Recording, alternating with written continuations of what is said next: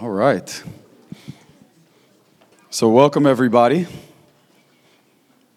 Um, we've been discussing over the course of the day um, how meaningful today is for a lot of us. Um, when I say a lot of us, I know that there are many of us who have been tracking since day one, which is now five and a half, for some almost six years, depending on where we want to create the starting point. Um, but over the six year journey, there's a lot of us that have been involved. There's a lot of us that have been journeying together in what it is that God has been doing and realizing how much has actually had to happen in us in order for us to become a people that could be trusted with a situation like what we are all a part of today.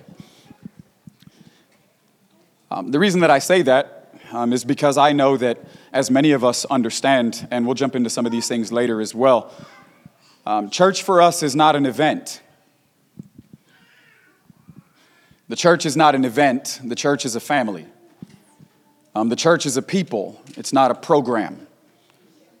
Um, the church is a relational organism, if you could say it that way. Um, it's a family that's on mission. And so for us, this, this is not, it's not just an event, meaning, well, I attended something because that's what church is. Um, now, that family may host events, and we're totally okay with that. Um, but the church itself is not an event. And so we've been journeying together with the Lord, which is now almost six years, as I said. Um, and even in the beginning days, the goal was never to necessarily plant a church according to something that our city or even our cultural idea of what church is would satisfy. Not to build something that man said they wanted, but to really have a heart to build something that God said He wanted.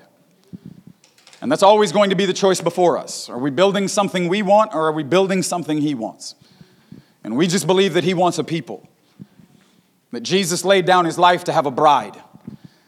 And He shed blood so that this people, this bride, this church, he would be able to possess. As we've said, we are his reward at the end of the age. What he gets at the end of the age is a people, and not just a people corporately, but also, yes, you individually. That we are part of this inheritance, this possession, this reward that Jesus gets at the end of the age. Um, he thinks his bride is to die for and we are a part of that bride. And so we've been jealous to see the people that Jesus deserves rise and shine in our city. We've been jealous to see this family that would bear his image and carry the glory of God take their place in our hour of history. That in our generation, we would be the people that Jesus longs for. And that we would give him a family that he could possess, and our lives would be marked by his presence and his voice. And we've been journeying now for years, years trying to faithfully walk with the Lord so that He could have what it is we know that He wants. Um, and so it's really exciting to be able to be together this way. Um, this is the first time in that six year journey that we've had something outside of a house this way.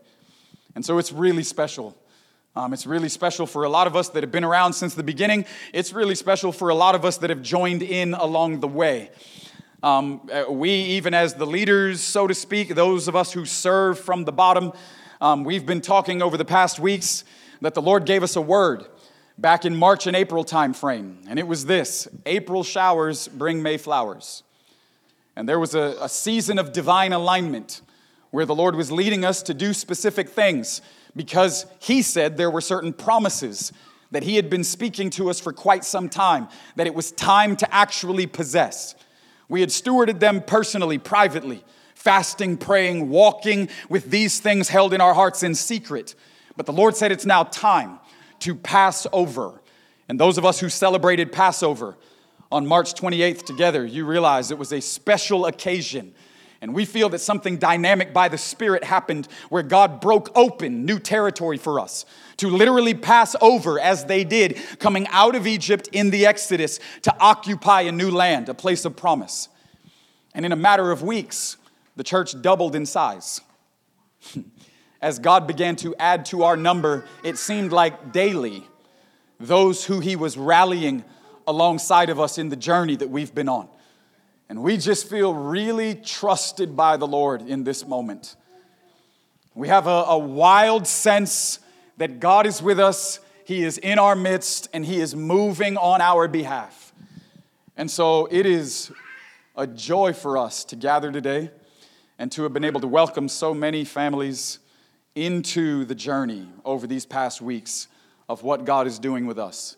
Um, there is room for you in the Father's house. At least that's what Jesus said. In my Father's house, there are many rooms, and I will go and make a place for you so that where I am, you can be with me also. Um, without taking too much time, I'm just going to look at two quick verses, and we're just going to get into it in worship.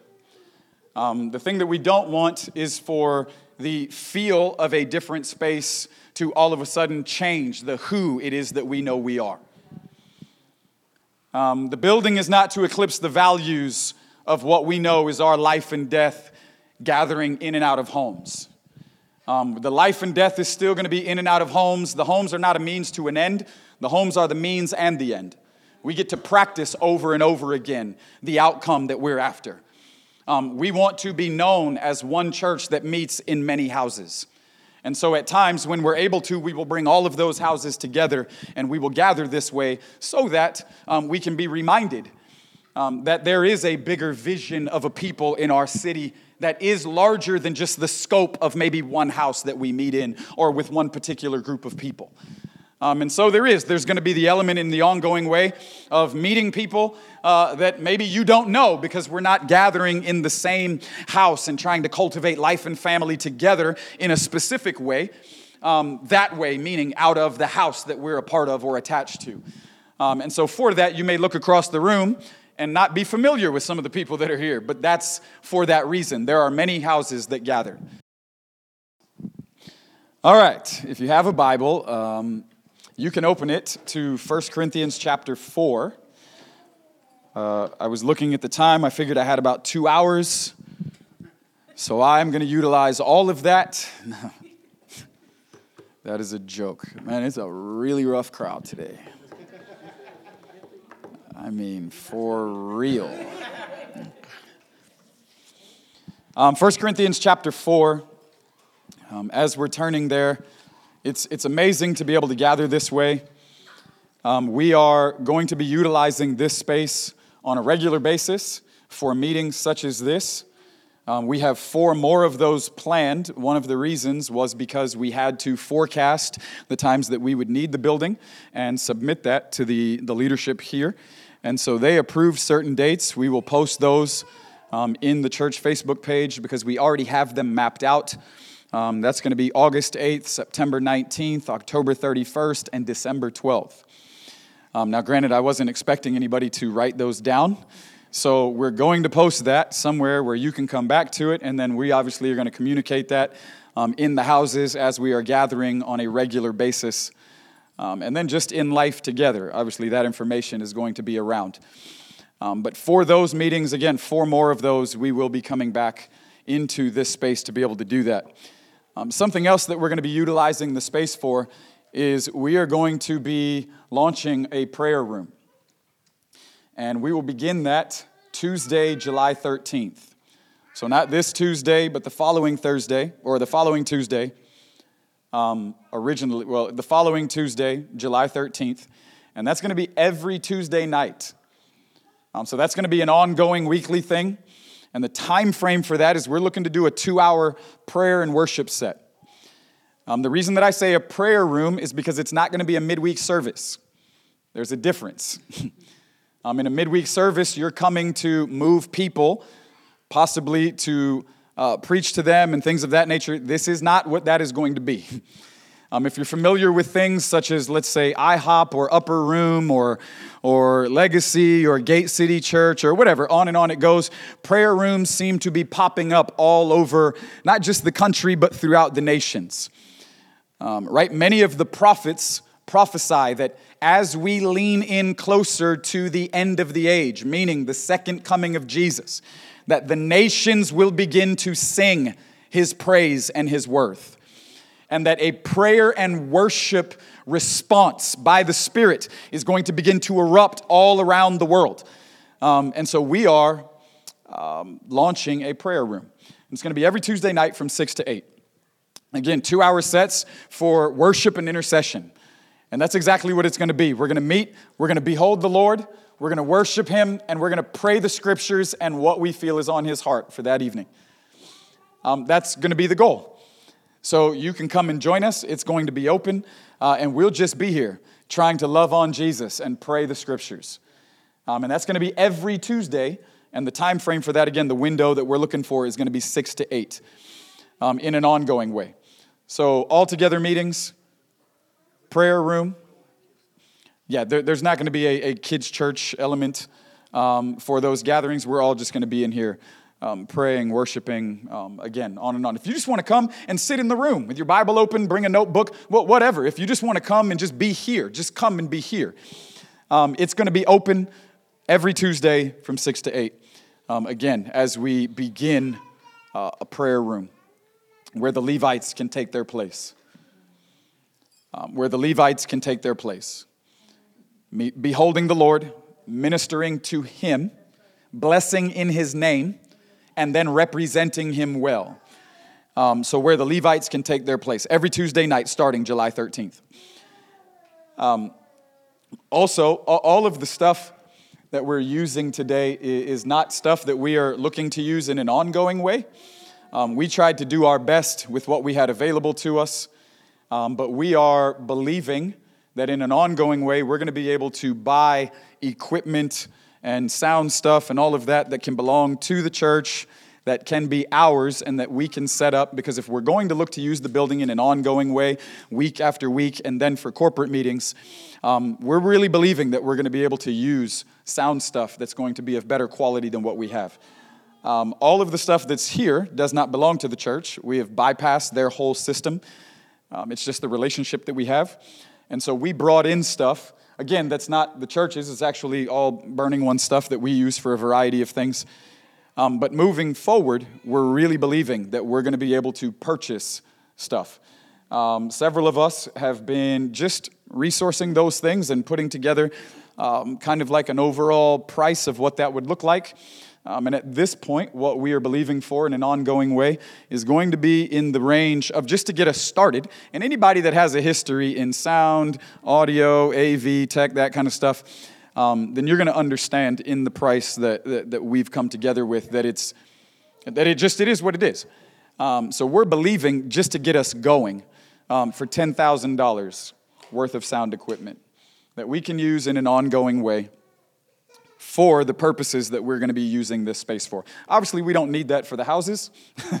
um, that would be a little overwhelming uh, if we were to set that up in Frankie's living room for next Sunday for everybody who gathers that way with them. Uh, that would be a little overwhelming. Um, but for here and for what we need, again, we have a relationship with them that we're not going to use their stuff, um, and that's amazing. Um, but that's what we're believing for moving forward to be able to grab the stuff that we need to set it up so that we can use the space the way that we think we should be able to. Hi.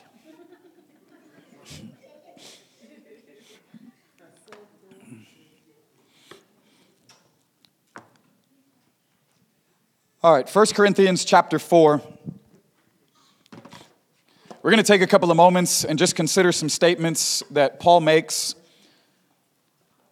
in 1 Corinthians chapter 4 that I pray is going to provide a, a fresh sense of encouragement and a fresh confrontation. Um, Paul makes some statements in 1 Corinthians 4 that are very absurd if you were to put them in a modern day setting. But what we find in 1 Corinthians 4 is that Paul is not, he's not ashamed. He's not minimizing the statements that he's making. There seems to be, by the implications, that Paul has an understanding of a jealousy that God has for something specific. Right when I opened, I said, We've been after something specific since the very beginning. We're not confused as to what we're doing. We're not doing what we're doing because we just don't know how to do anything else. But we believe that there's something that the Lord is after. That there's something that He's after and that there's something that He wants. And so we want to dream His dream. We want our hearts to be radically overtaken by what it is that God is dreaming about. Because the rest of the world provides us with an overwhelming amount of dreams and ambitions, things that we can create as a way of pursuit to be after. But we know that there's something specific that God is dreaming of, and it's a people. That it's a people, that God is a family man, that He's a family man. And that as we again lean in closer towards that Revelation 19 marriage supper of the Lamb moment, that the Father will finally get to present to His Son the bride that He deserves. The bride that He deserves. The church that He gave His life for. A family that God has possessed with His own Spirit. Right? We are a people that are born again. We're not just Christian by way of cultural distinction. We're not just Christian because it's the religious box that we preferred when held up against all the others. We are a people that are believers. We are Christians because we are a people that are born again. Jesus said, unless you are born again in his conversation with Nicodemus, you can't perceive the kingdom, you can't enter into the kingdom. But to those of us that have put our hope, we have put our anchor of dependency into Jesus.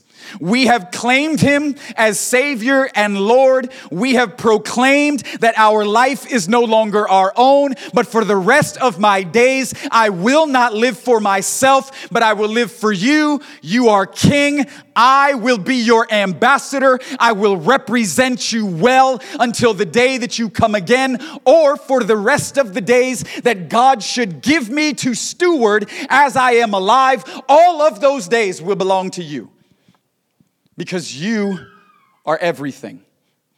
And God says to those people, He has given His Spirit. And that there is something radical that is happening on the inside. That the Holy Spirit has been shed abroad in our hearts, Romans 5. Paul says that because of the down deposit of the Spirit in Second Corinthians 5, that now in this earthly, fleshly tent, that we bear witness of everything that God has promised because He's given us a down payment, which is His Spirit, and that now we house the Holy Spirit as a people that are born again. That this is you, this is me.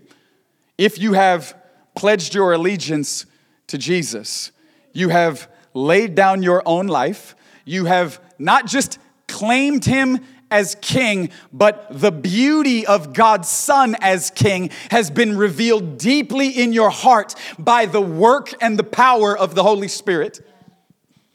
To these people, you are born again. And Paul says, if any man be in Christ, he is a new creature. Right? There's actually something real that's happening on the inside that is changing you at a default level. It's changing your original hardware or programming. There is something happening on the inside that is transforming you and conforming you into the image of God's Son. That by the work of the Spirit, we are a people that are becoming, by way of nature, more like Jesus. And I say by way of nature because it's not just about a language or the adoption of certain activities, but it's at a default level your original programming, the inherent, rebellious, sinful, wild, fleshly, satisfying nature that you used to have, God is changing that deeply on the inside and making you something that you could have never made yourself. And all of that is happening by the work of the Holy Spirit that is happening in you. He's changing us. He's changing us. And Paul echoes this. Later on in 1 Corinthians, in 15, verse 10, he says, I am what I am by the grace of God. Hear that. I am what I am. And what I am has only been made possible because of God's grace to me. There's no shot that my life would make any sense as to the way that I've been reconfigured, how my life is being transformed. The actual change and consistent development in my new nature is only possible because of God's grace to me. Because God has opened up His own life and given me His Spirit and it's now His Spirit in me that is changing me. And that change is not just so that I can now choose what it is that I want to become, because God has already sorted that out. He says, I am looking for a people that are more like my son. This is Romans 8. All of us who believe have been predestined to be conformed to the image of Jesus. This is God's goal a people that would repopulate the nations that are more like his son. A people that would repopulate the nations. A family that he could spread across the nations of the earth. A family that would bear his image. A family that would carry the glory of God that he could share through intimate fellowship his authority to advance his cause in the earth until the return of his son. God is looking for a people that look like his son, not just by way of all the externals, the images, the filters, the facades, but a people that have actually at a default level been changed in the nature, the natural response to life and life circumstances and others. Their nature has been changed, so their response as they are engaging the life that God has given them is different than the rest of the world. But it's not just because we're trying super hard to be Christians. It's because God gave me His Spirit. And it's actually changing me. Like it's actually changing me. I am something different. I'm not just trying to fake it till I make it. I'm not just trying to pretend because I know how to prop up the right image whenever everybody else is around. No, this is not what Paul is saying. Paul is saying, I am what I am. But what I am has only been made possible because of the grace of God. We are something, or at least we should be. If we have His Spirit, then our continual yielding to the work of His Spirit on the inside of us should be transforming us. It should be changing us at a default level. In our nature, we should be something different than what we used to be. And this is what Paul is communicating. I am something, and the something that I am is not the something that I used to be. I'm different, I'm changed and I recognize it. I know I'm different. I know that I'm not what I used to be. I get it. I used to have struggles. There used to be problems. There used to be real issues. There used to be things that I liked, that I desired, that I pursued, even things that I used to be deeply satisfied by. But those things have changed. I don't have the same appetite that I used to have. I'm different. I don't have the same appetite that I used to have. I'm different. I'm not just the same thing that I used to be, but now with a Jesus bumper sticker. I'm not dealing with the same inherent rebellion and corruption, just trying to mask it well with a Jesus t shirt. I'm different. Something has happened to me. God's grace has overwhelmed me and overtaken me, and now there is a radical internal process that is happening in my life, whether it's visible at not or not. Whether you can see the inner working of God's dealing with me on the inside, it is happening because His grace is changing me. This is what Paul is saying I am what I am. Like, no, no, no, don't get it twisted. I am something. Like I actually am something. And the something that I am is not the something that I used to be. But it wouldn't have been possible without God's help. But God has given me all the help I need because He has shared Himself with me. He's given me His Spirit, and His Spirit is alive on the inside. And earlier in Corinthians, in chapter 4, Paul actually says something that is completely absurd. But we're going to let it land in the midst of us and call us to a certain way of life. In 1 Corinthians 4, Paul is, again, he's writing in response, right? At least that's the, the idea that we get. That this church that he planted, these people that he loved, right? He fathered them in the gospel. He, he makes that clear to them, even in 1 Corinthians 4. He says, You have a lot of teachers, but you don't have many fathers. He says, I fathered you in the gospel. But he opens up the chapter by way of, I guess, not just suggesting, but reminding them. In 1 Corinthians 4, verse 1, he says, When men see our lives, this is the way that we should be known. We should be regarded as faithful stewards of God's mysteries. He's reminding them that there's a bunch of ways to set our life up. But when people see us, if there is a distinction, if there is something to be known by, if there is an identifying marker on our lives as we are living them faithfully before the Lord, there is something that Paul says must be a part of that description. And he says we should be known as those that are faithful stewards of God's mysteries. He's saying our lives should have been overtaken by God's presence and voice.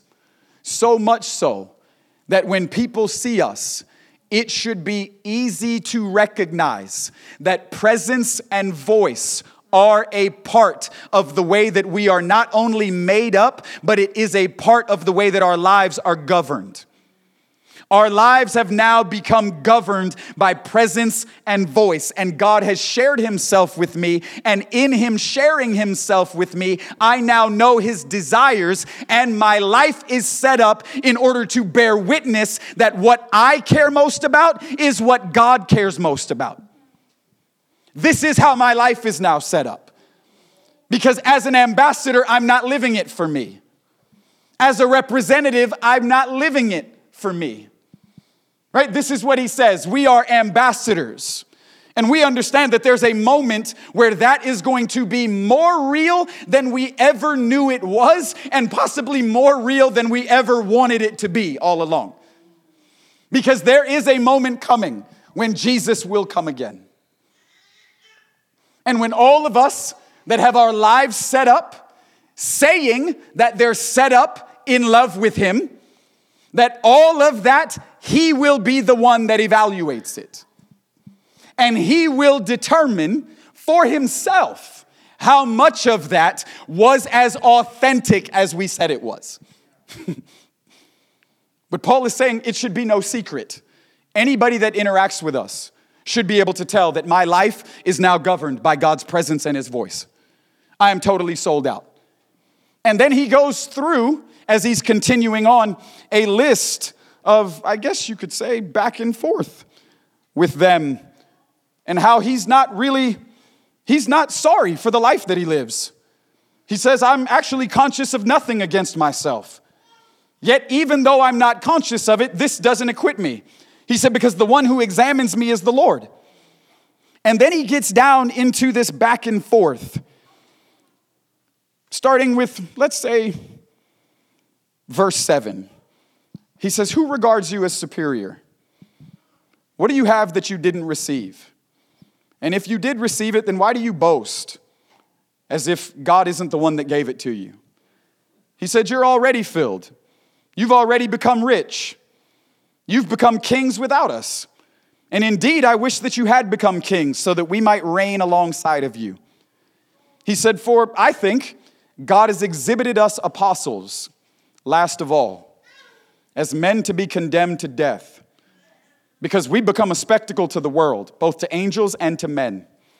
We're fools for Christ's sake, but you're somehow prudent in Christ. We're weak, but you're strong. You're distinguished, but we're the ones that seem to be without honor. He said, To this present hour, we're both hungry and thirsty, and poorly clothed, and roughly treated, and homeless and we toil, working with our hands. When we're reviled, we bless. When we're prosecuted or when we're persecuted, we endure. When we're slandered, we try to conciliate. We've become as the scum of the earth, the dregs of all things, even until now. And he said, But I'm not writing you to shame you in these things, but to admonish you as my beloved children. For if you were to have countless tutors in Christ, yet you wouldn't have many fathers. For in Christ Jesus, I became your father through the gospel. Therefore, I exhort you, be imitators of me. For this reason, I've sent to you Timothy, who is my beloved and faithful child in the Lord, and he will remind you of my ways which are in Christ just as I teach everywhere in every church. And even now, some have become arrogant, as though I weren't actually coming to you. But I will come soon, and if the Lord wills, and I shall find out not the words of those who are arrogant, but their power. For the kingdom of God does not consist in words, but in power. The kingdom doesn't consist in words, but it consists in power.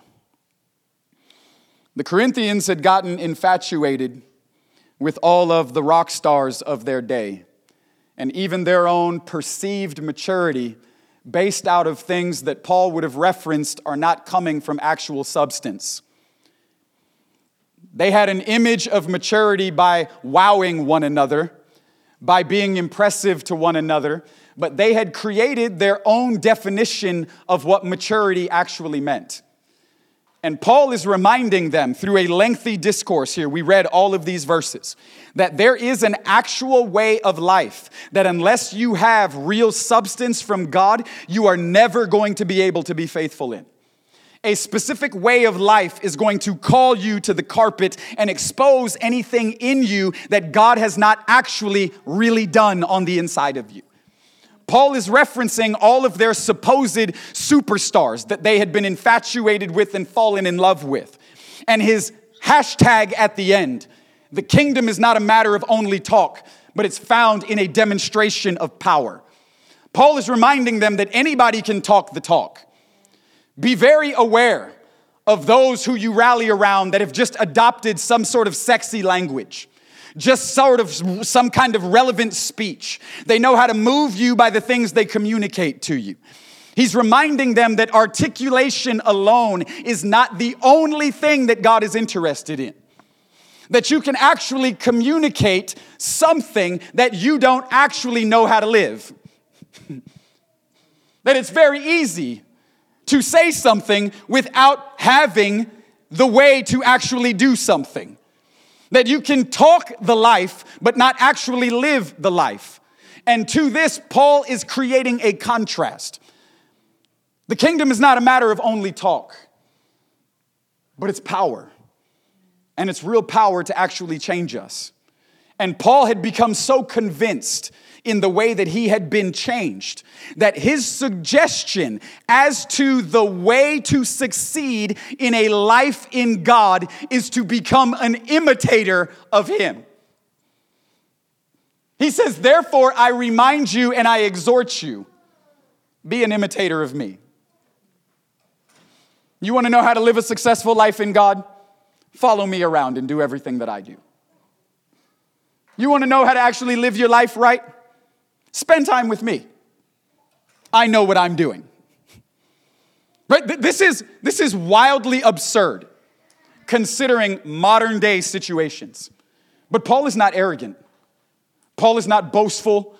Paul doesn't have some sort of self, deeply conceited uh, way about him where he always has to push himself up and boast in his own doings. No, he says later on, let any man who boast boast in the Lord.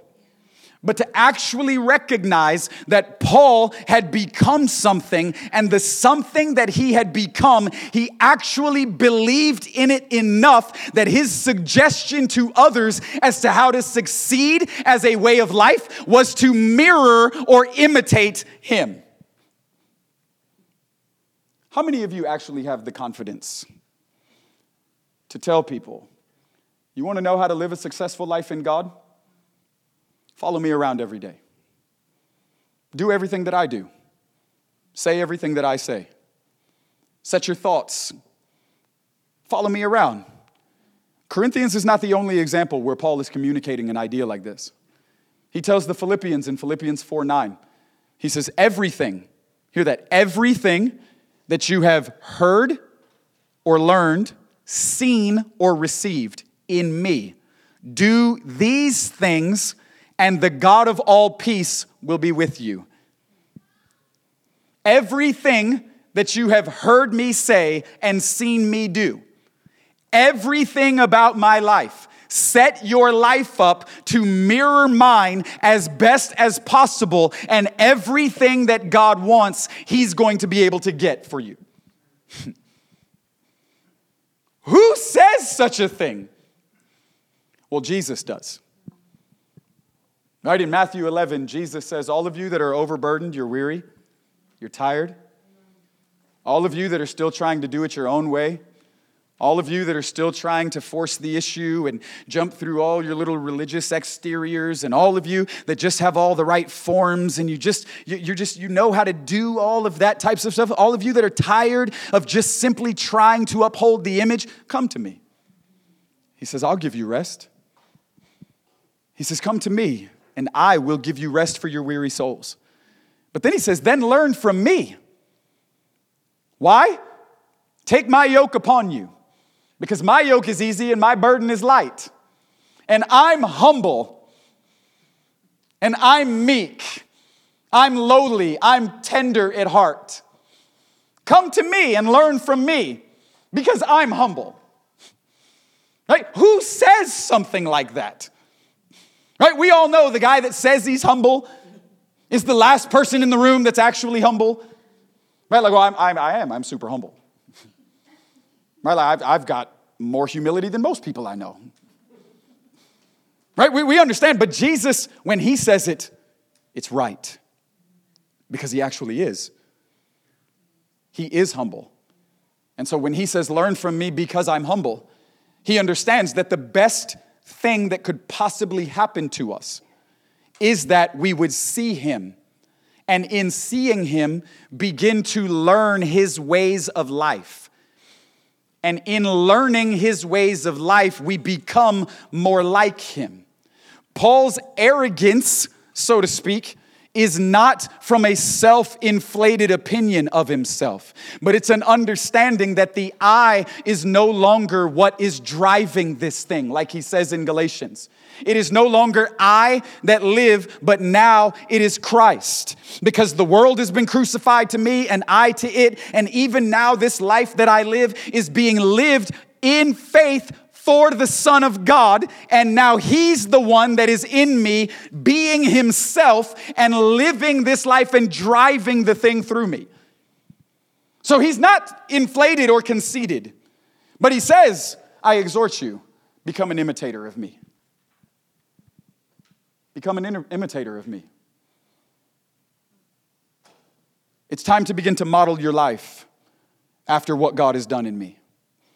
He says, And so much so, I've sent you Timothy to remind you of my way of life.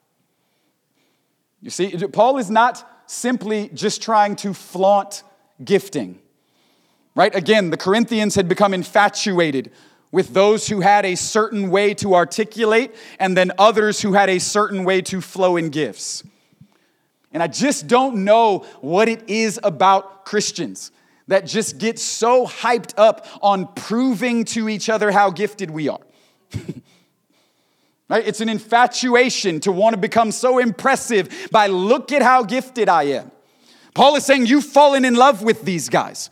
You're in love with the way they talk. You're in love with how they flow in gifts. But let me tell you, they may have a flow, but do they have a life that is worthy to be followed? This is Paul's contrast.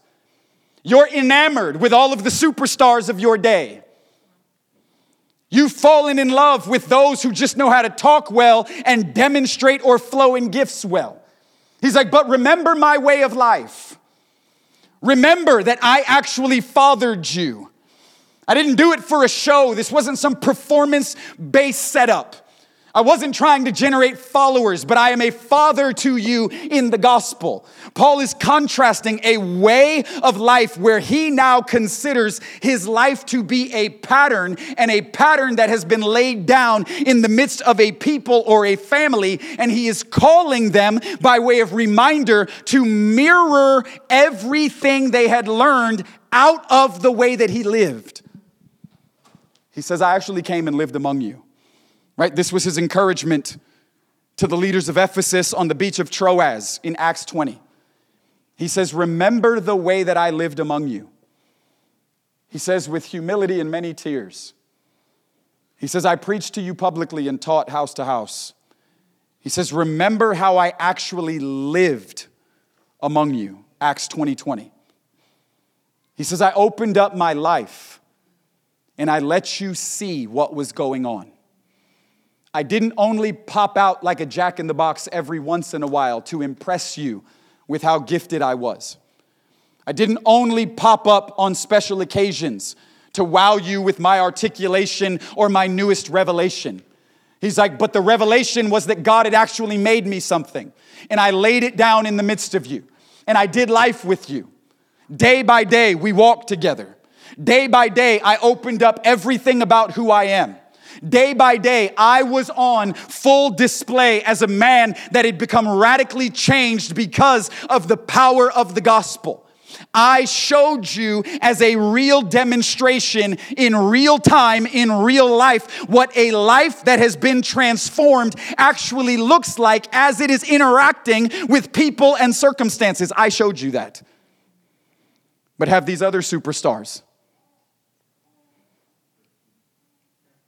He says, I just don't know how to flow. God has determined I have a life that's worthy to be followed. He's like, it wasn't just about being impressive. Let me tell you what's really impressive a life that's actually been changed. that's really impressive. That should get a whole bunch of likes. That should get a bunch of subscribers. A life that's actually been transformed. Somebody who doesn't just have a fancy articulation and then hides out because we understand that if my life was opened up, people might see something that's not in alignment with the something that I know how to say. Paul's saying that's not the way that I lived. He's saying, yes, I know how to say it, but I actually knew how to live it too. And it's not because I was boastful, but it's because God had actually transformed my life. I am what I am, and it's by the grace of God. And he's not using it as a way to create some little exclusive group where, well, it's only Paul and his buddies that have been changed and now they've got this thing going on. But Paul says to anybody that's willing, I exhort you. Again, he's talking to a community. Anybody that's willing, I exhort you. Mirror my way of life. Be an imitator of me. Right? Later on in Corinthians chapter 11, verse 1, he actually says it again. He says, Follow me as I follow Christ.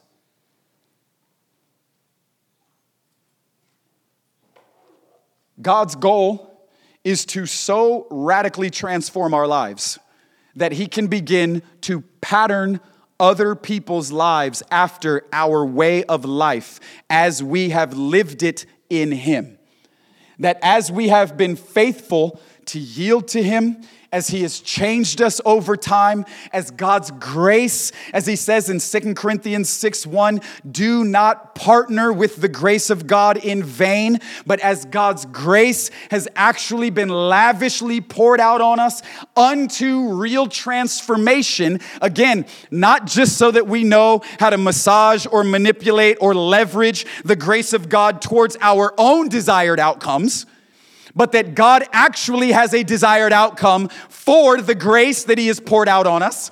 And His desired outcome is a people that are transformed. It is a people that look like his son. It is a people that are radically different than the rest of the world. It is a people that, at a default level, in your nature, your response to people and life is different because you have actually become different that God's desired goal by the work of the Spirit on the inside of us is that we would represent Him well because what He is doing on the inside of us is real. And it's changing everything about us. Oh, well, bro, you don't understand, man. Like, I'm changed enough. Like, I'm good, man.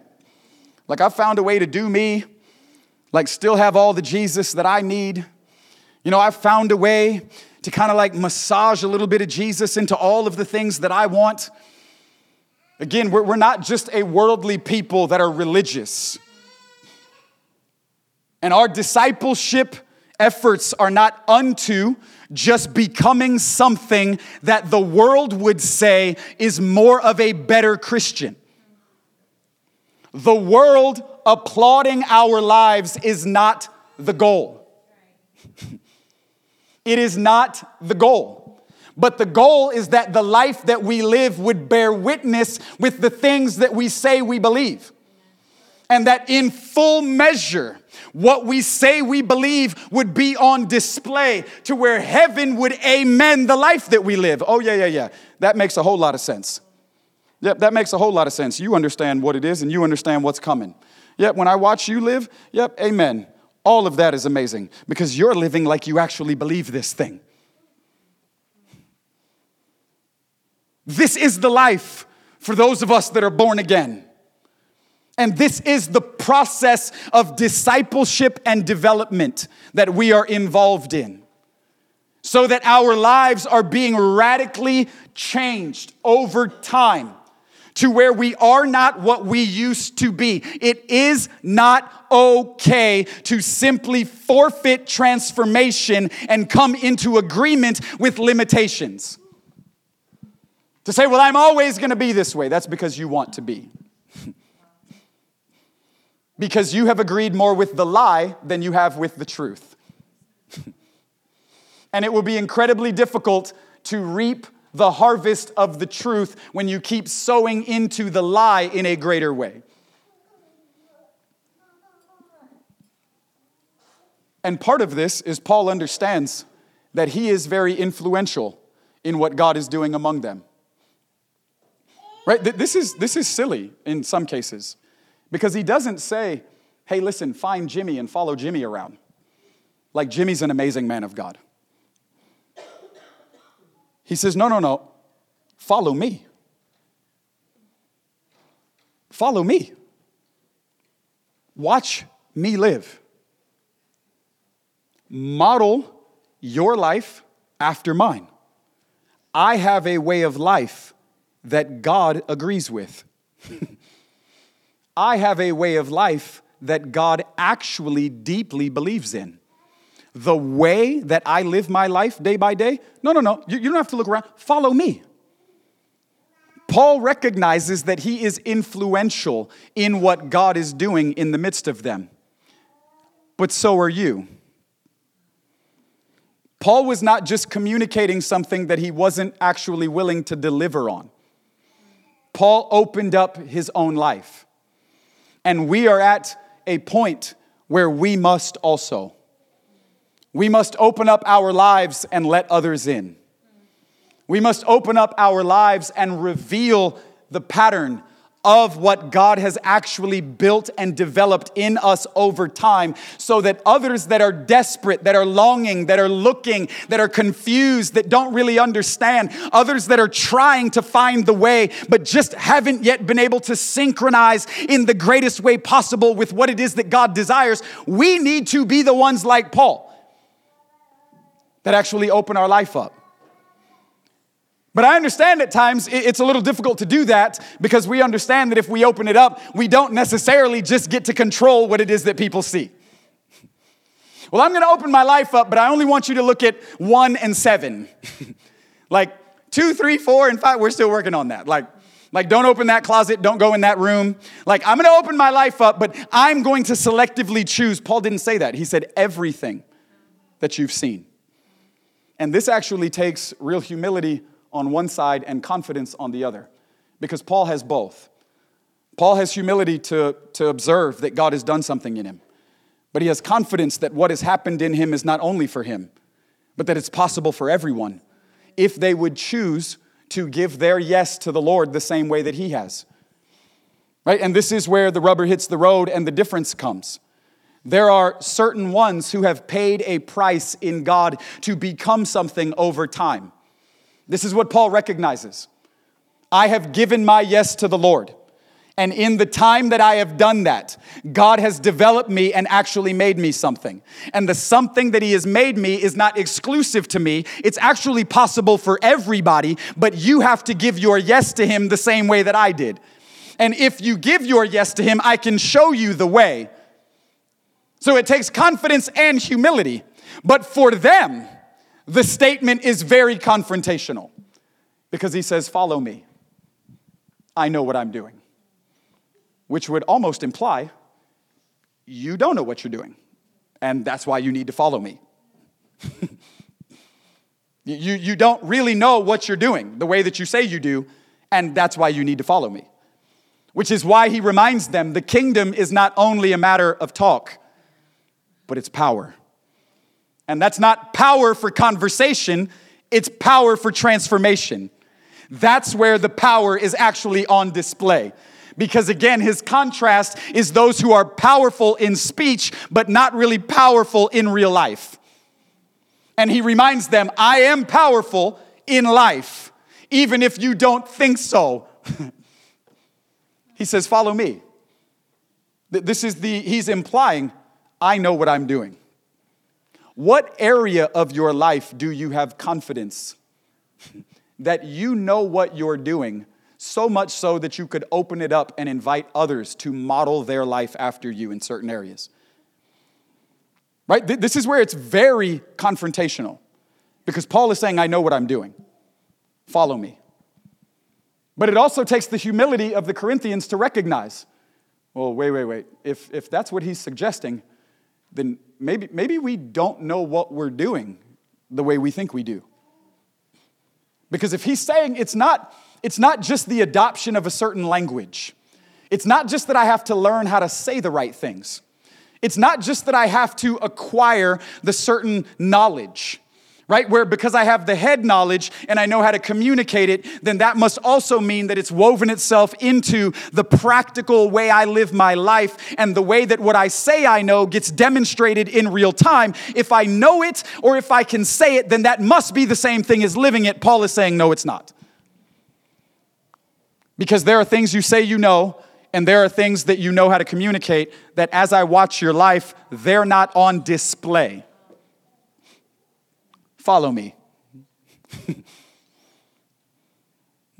this is very confrontational, but it requires humility on the other side to acknowledge maybe there are certain places in my own walk where I don't necessarily know what I'm doing the way that I think I do.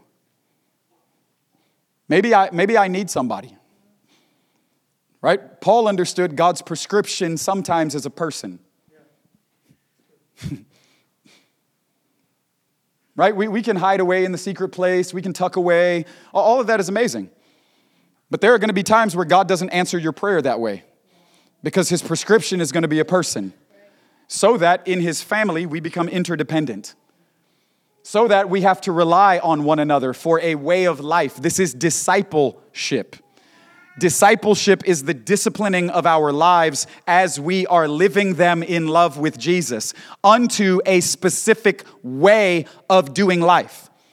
And in the effort to bring discipleship to our lives, Paul recognizes sometimes God's prescription is a person. Sometimes the way that he answers your prayer is by bringing a person into your life that knows what they're doing.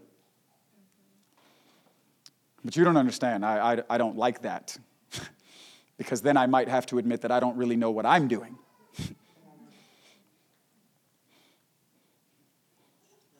Paul understood that God's prescription sometimes was a person. Man, what area of life have we been longing to come up higher in? What area of life have we recognized that there are things about this that I know I am not living in the fullest potential of what God says is possible? Paul says everything about my life is worthy to be followed, but that's not necessarily where it is that we are living at all times. But there has to come a point where we recognize that either I can continue living in a self perceived false humility which is, well, I know what I'm doing even when I don't really know. And I'm just gonna continue dealing with the consequences of not knowing what I'm doing because I'm way too prideful to admit that I don't really know what I'm doing so that I can get help from a person that God has made to be the prescription to remedy all of the woes that I'm going through. Right? So I can have this false humility or in actual humility I can say, Lord, I need help. And if you'll bring somebody into my life that knows what they're doing, I'll learn. I'll watch. I'll pay attention. Right? This is what Paul says. He says, Look at my life and pay attention. Watch me live and pay attention. There's something about the way that I live that God wants you to catch. There's something about my way of life that God wants you to learn. This is what Paul is saying. Right? We need real humility through an acknowledgement that there at times are things that are not being lived in the fullest measure of what God says is possible. Right? We see this all the way in the beginning between Cain and Abel. And then we'll take a, a moment and pray. Abel brings an offering to God that is perfect. He is known as the righteous shepherd who brings an unblemished offering to the Lord. And his brother, in an effort to bring God what he wanted to, gets corrected. But in the correction, he suggests to him this is Genesis 4 if you would learn from your brother who is already living in a way and bringing me the offering that I desire and that I have said is pleasing, if you would learn from your brother, then you would be able to know what you could bring me to because he already knows. He's learned that. He's developed there. He has this area under control. But it says Cain gets really hostile and he's offended at the idea that God would put someone in his life. As a matter of fact, his brother, someone who was already in close proximity. He's offended at the idea that God would look to further develop him through someone that was already living in close proximity to him. Right? Sometimes in our familiarity with one another, we choose to no longer be influenced by or receive from one another. And Cain gets hostile, and he decides that he would rather kill his brother than be convicted by him and changed by him.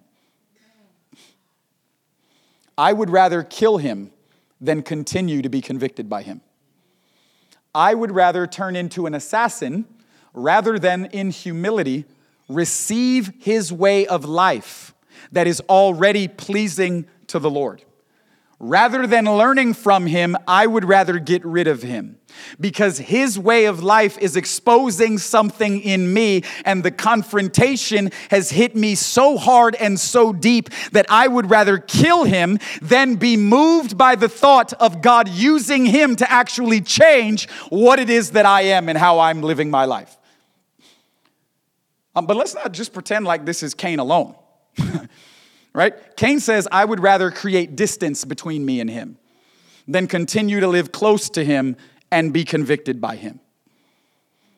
Right? There just has to be moments in life where we recognize God's grace to us in the people that he has surrounded us with. And that God's prescription sometimes is a person or a people where through the intentional attention that we are giving to others that are living around us, there are things that God desires for us to catch from one another and learn from one another because there are areas in all of our lives, or at least there should be, where with Paul's same confidence we can say too, I am what I am, and what I am has been made possible by the grace of God. Man, if we need help in parenting, look around. Stop trying to pretend like you've got it under control, right? We're like, it's probably obvious to a whole bunch of others that you don't have it all under control the way you think you do, Right? Like if we need help in the area of marriage and relationship, look around.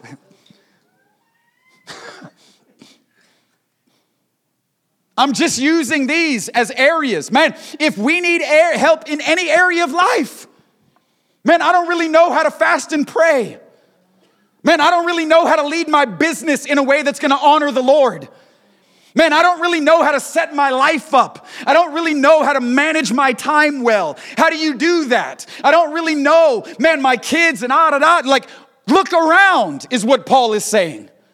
There should be those in our midst that have been changed by the grace of God.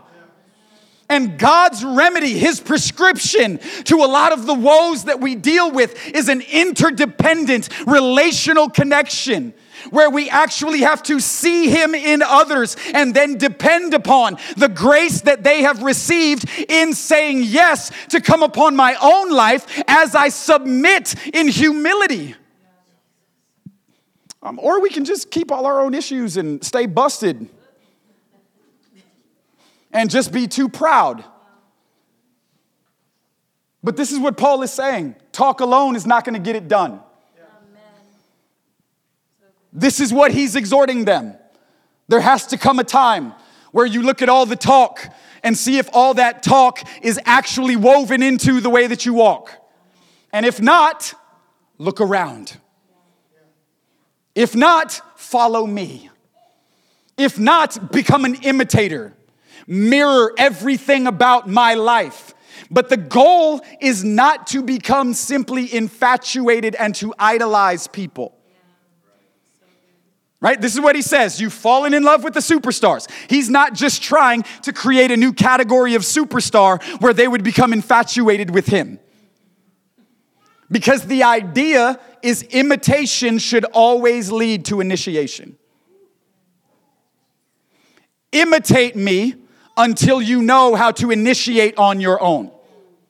Where is the God of Elisha? Right? That's what Elisha says whenever Elijah is taken from him. He doesn't stand at the, the waters and say, Man, my whole life is gonna be busted moving forward because Elijah's gone. What am I going to do now? The one that I've depended on, who I've walked with? No, no, no. Elisha understood. I watched the way that God was willing to give himself to that man and I walked with him and I saw how he lived and I learned a certain way of life while I was with him. And there was a season when I was alongside of him because I was supposed to imitate him. But now he's gone, so I can no longer imitate. So, in a moment where I have to walk it out on my own, I'm not longing for imitation anymore. I understand that now imitation should always lead to initiation. Where now what I've learned in seasons of modeling, in seasons of mirroring, in seasons of actually following after others and being humble enough to follow others, I've actually learned what it is that I'm doing now in certain areas. And now, what I learned, I'm willing to open up my own life and allow others in so that they can learn. Where is the God of Elijah? And we all know the story. Instead of receiving correction from Abel, Cain decides to kill Abel. Right? Can we see the Lord, the righteous shepherd, who, because of his perfect offering and pleasing way of life, ends up being murdered? but Cain, rather than receiving God's mercy, God's mercy to Cain was the brother that he already had planted in his life.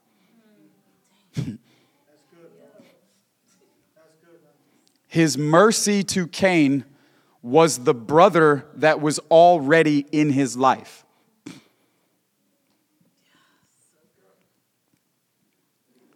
Cain didn't have to jump on YouTube to try to catch a word. Right? Like, Cain didn't have a podcast pastor.